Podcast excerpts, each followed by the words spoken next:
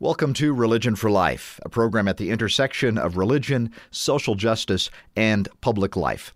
My name is John Shuck. I'm the minister of the First Presbyterian Church of Elizabethton, Tennessee. Our website is fpcelizabethton.org. Religion for Life is co produced by WETS FM on the campus of East Tennessee State University in Johnson City, Tennessee, and WEHC FM on the campus of Emory and Henry College in Emory, Virginia. And I'm doing a series on uh, the future of faith or the future of religion. Where is religion going? Where is it headed? Uh, we've uh, spoken with a number of important thinkers, including Phyllis Tickle, Diana Butler Bass, David Kinnaman, Carol Howard Merritt, David Galston, Brian McLaren, and Jerry DeWitt, and yet to come in this series, uh, Harvey Cox, Robin Meyers, Marcus Borg, and many others that we will be speaking with thinkers about the future of religion from a variety of perspectives, from evangelical to progressive uh, believers, as well as non believers, uh, because we all have a stake in what religion is coming to. Last week on this program, I spoke with Daniel Dennett, philosopher at Tufts University, and he suggested that the dinosaurs really, in a sense, have not died out uh, that traits of them continue in what we in what we think of as in, in modern birds. In the same way, he suggested that religions too evolve, that they may lose some of the traits that they had previously and adopt some new ones. And one of the traits that's being lost by some of them is the supernaturalism. And I'm finding this too as religion evolves. Uh, regardless of perspective, people just simply don't really talk a whole lot about the complexities of theology, mostly, and all of these thinkers that I've been speaking with uh, on this program about the future of faith, they talk about faith from a perspective of community and things to be done. And perhaps this is the way religion is evolving, in which uh, God is less seen as a metaphysical supernatural being and, and more seen as in the work of human beings working for justice and, and community and, and love and, and decency and morality. An evolution away from metaphysics and supernaturalism to more of human community. And maybe that's an evolution uh, to foster, says Professor Dennett. We continue this conversation with Daniel Dennett here on Religion for Life. Daniel Dennett, along with Richard Dawkins, Sam Harris, and the late Christopher Hitchens, have been called the new atheists. They all came out with books about atheism and religion right around the same time from a number of perspectives. Dr. Dennett is on uh, the uh, on Skype with me from his home in North Andover, Massachusetts. Welcome, Dr. Dennett, to Religion for Life. I'm glad to be with you, John. Well, you've you've witnessed of course, the dark side of religion, many of us uh, see it as anti science and tribal and, well, superstitious. But do you also see some good things in religion too. Can you imagine a future of religion that's more benign, uh, religion perhaps beyond uh, supernaturalism, beyond uh, uh, afterlife, to a religion of this life? What are some possible futures? Absolutely, I can imagine it. And I think uh, that is close to being a moral obligation to try to imagine um, what religion can be like in the future and how we could help to make it that way. And this is, i have been thinking a lot about that in the last few days. Uh, I realized on the one hand, I wanted the communities that have formed to persist in their supporting role for each other uh, in providing the infrastructure for good works and providing the uh, emotional support and identification that really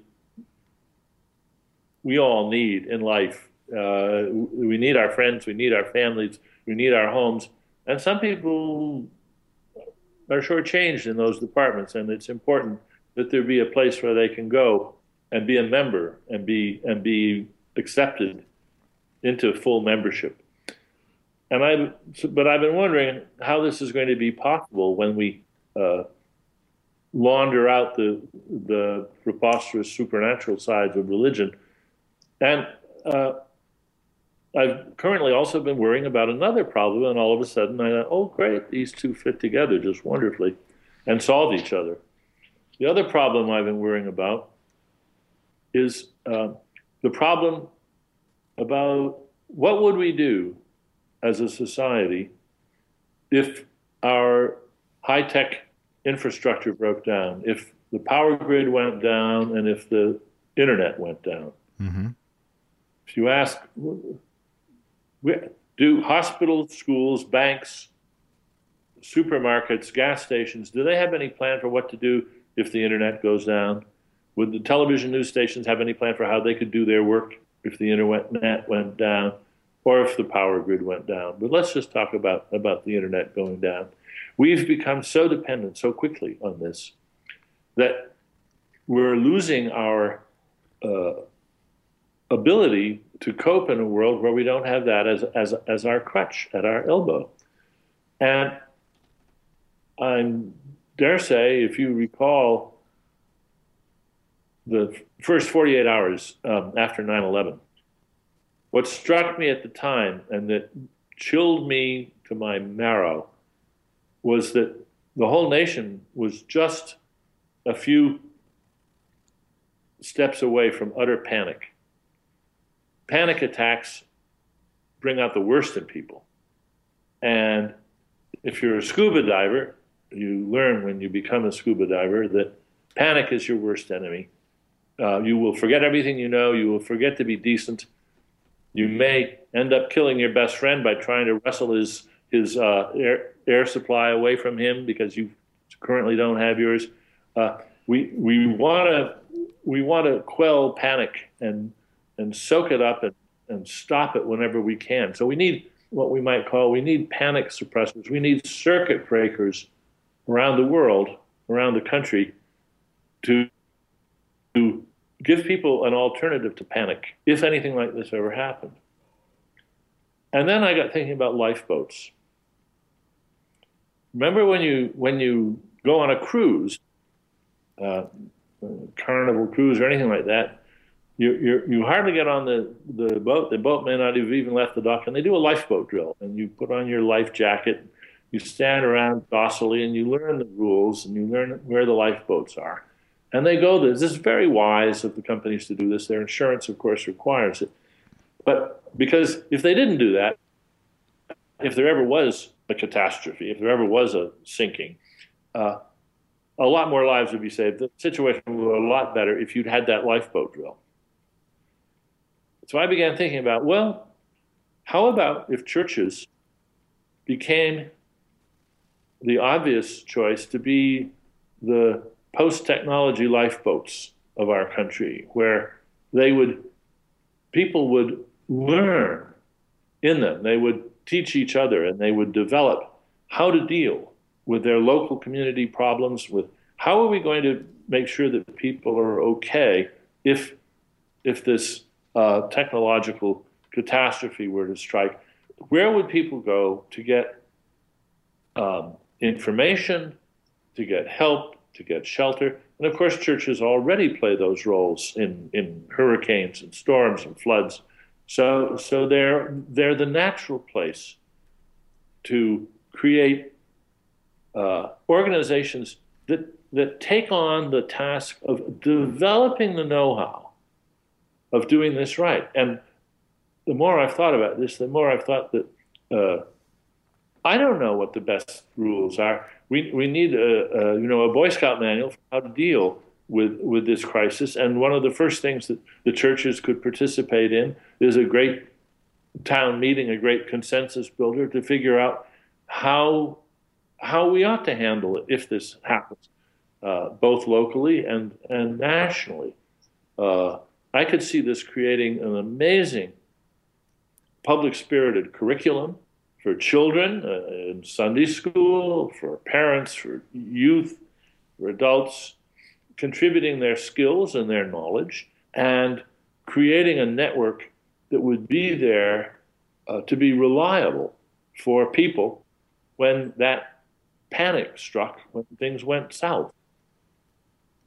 We have all of the infrastructure or that is churches or religious uh, settings in place, and and a long history of of before internet of of um, of people meeting together uh, as a, in a sense as in a, in a community forum. Yeah, exactly. I think I think it's it's uh, uh churches already have uh, they have both the reputation and they deserve the reputation of being a place you can go to get this basic level of help and information and support.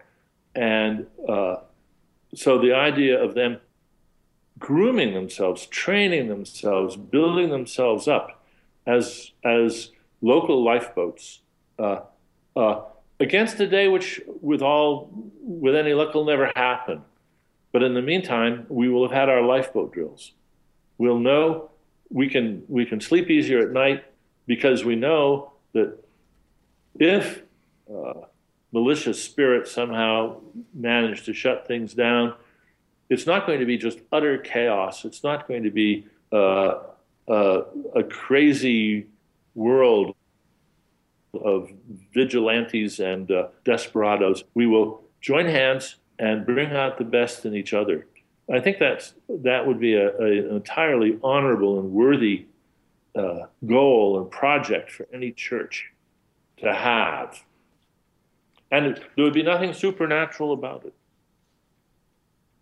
Yeah, sometimes I think um, eh, I can't speak. I, am just speaking my own observation. I find that a lot of people uh, uh, go participate in religious life. Um, for the social aspect, for the lifeboat aspect in certain ways, uh, and but the, um, the our supernatural history is kind of is kind of the baggage we carry along with us. We're not sure exactly what to do with that.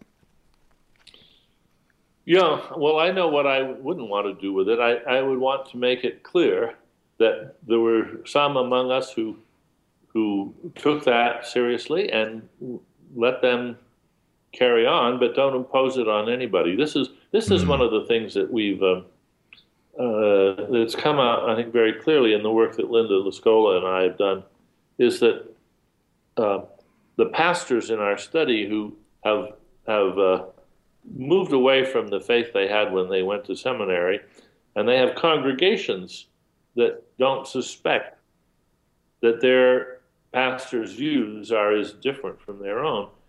And the pastors really have, it's very hard for them to do anything about this because there is a rule, a sort of Hippocratic oath almost, that the pastor should never say from the pulpit anything that subverts the faith of any of the people in the congregation. That is, if it's if there are uh, older folks who are uh, very literal readers of the Bible, the, no jarringly skeptical elements should should be imposed on them.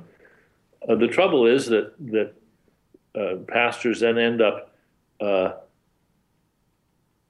acquiring a very delicate sense of uh, ambiguity where they can speak from the pulpit in such a way as to seem to be speaking literally about the truth of the Bible, when they, in fact, they expect a lot of the uh, people in the congregation to read it all as metaphorical, all as symbolic.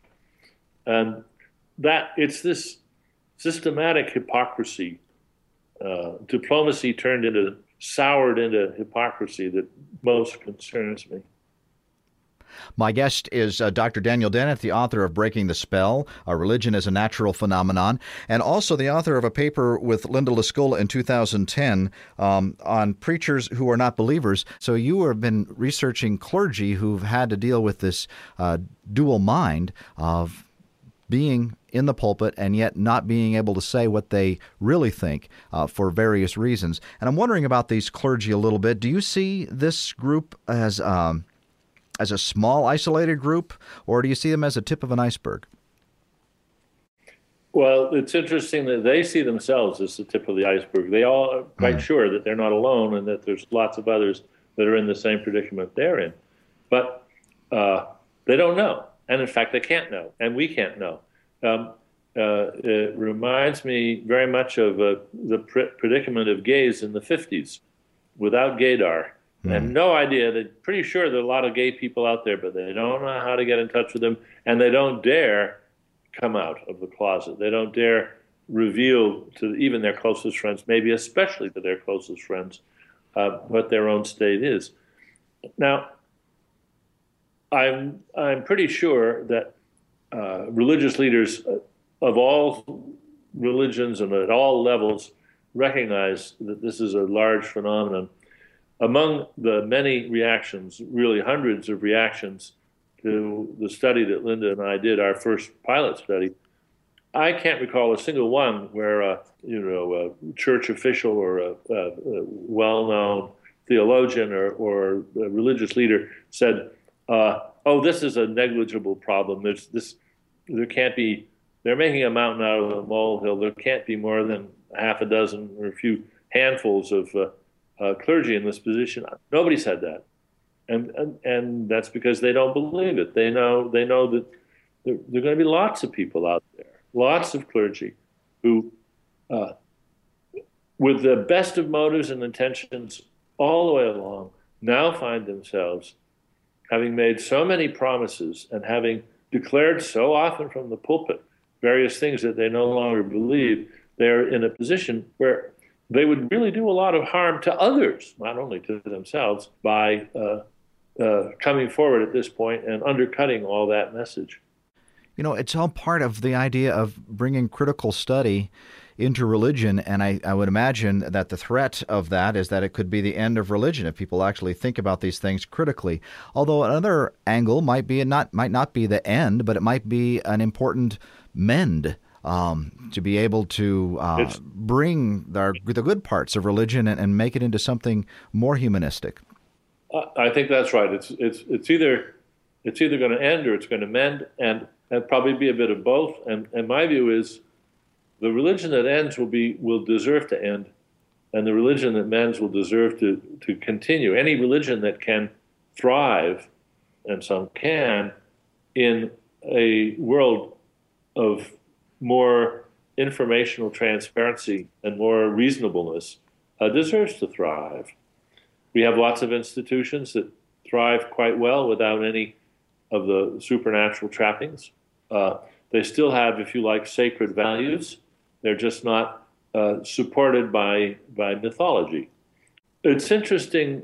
I was just talking with a colleague the other day about um, uh, a book uh, by Kwame Appiah about uh, norms, and in which he tells about how foot binding, the the practice in, in China of binding girls, baby girls' feet been going on for over a thousand years and uh, deeply embedded in the culture. And a lot of people thought, well, this will just, we'll never be able to uh, wipe out foot binding.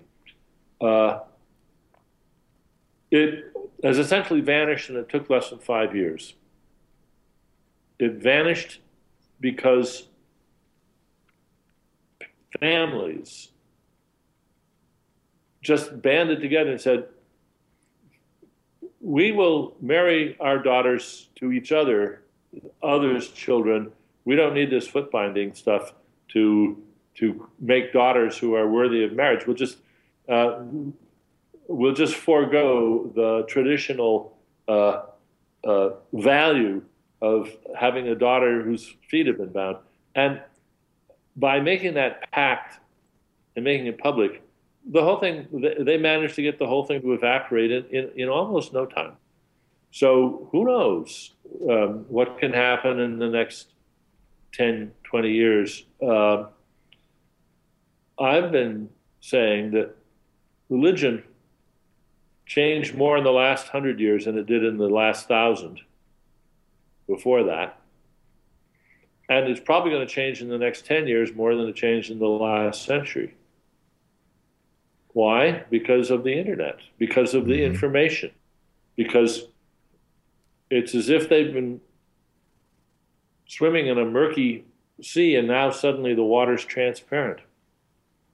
And religions did not evolve to thrive in a transparent medium. But it's a transparent medium now, and they're going to have to learn to live with it or they're going to go extinct. And that's the spell that uh, you're talking about in breaking the spell. The spell of religion, as I understand it, is the murkiness. Is that right? It's it's the tradition of of putting uh, a, a, sort of a blanket of fog over the whole thing so that nobody looks too closely. Well, I think once we dispel the fog uh, and look at look at religions in the bright light, in the sunlight, uh, we see that many features which just can't withstand scrutiny, and they will they will simply evaporate if we do it right. And I think they are evaporating. I think every church has to deal with this now, and what they're slowly beginning to realize, but it's painful to watch, is that there are really only two choices: complete openness and honesty and reason, or you're going to have to mm, imprison your people. Uh, the same mm-hmm. thing is true of dictators, of course. Assad is learning this. Uh, Mubarak learned it. It's you just can't prevent people from getting themselves informed these days, unless you, as I say, unless you shackle them in prison and take away all their technological toys. Or uh, if you can't stomach that, then you're going to have to get ready for a world of transparency. And it seems to me that I wonder with that, and sometimes in my darker moments, I wonder about the uh, kind of the the bullies of superstition, who will uh, uh, I mean, I, I, don't know if this is going to be quite. Do you wonder if it's going to be smooth, or do you think there'll be reactionary uh, elements to this? Oh, I think there will definitely be reactionary elements. I think that's. I think in a way that's the main reason I wrote the book to try to get myself and others thinking about how to recognize and try to fend off the uh, really toxic reactions.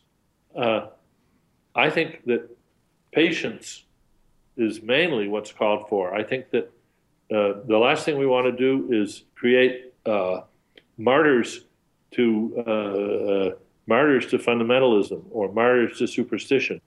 Uh, let the let the superstitions Uh, dissolve and evaporate in the sunlight without too much help from us. Just keep gently, gently firmly keep the pressure of factual information out there and let let the religions deal with that.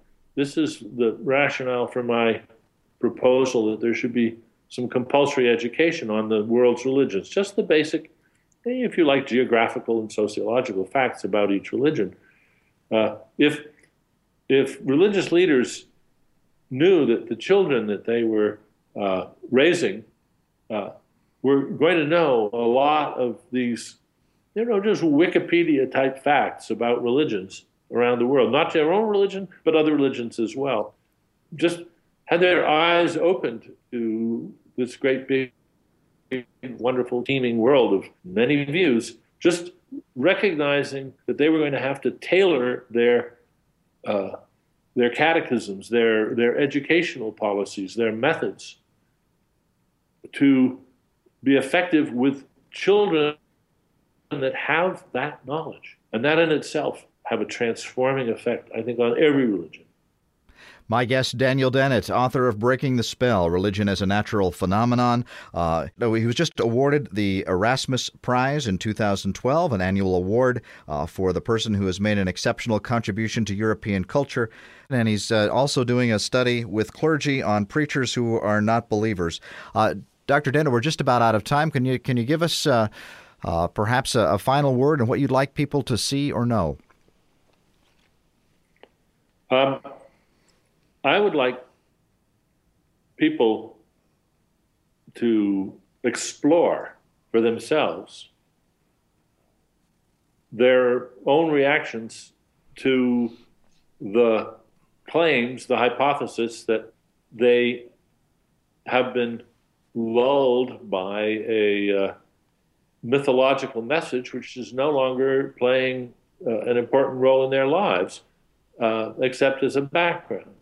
That is, uh, uh, amusingly enough, I suppose my, you could you could sum up my my uh, wish as not unlike the the uh, faith healer who says, "Throw away those crutches. You don't need those crutches anymore. Go ahead, watch, you can walk.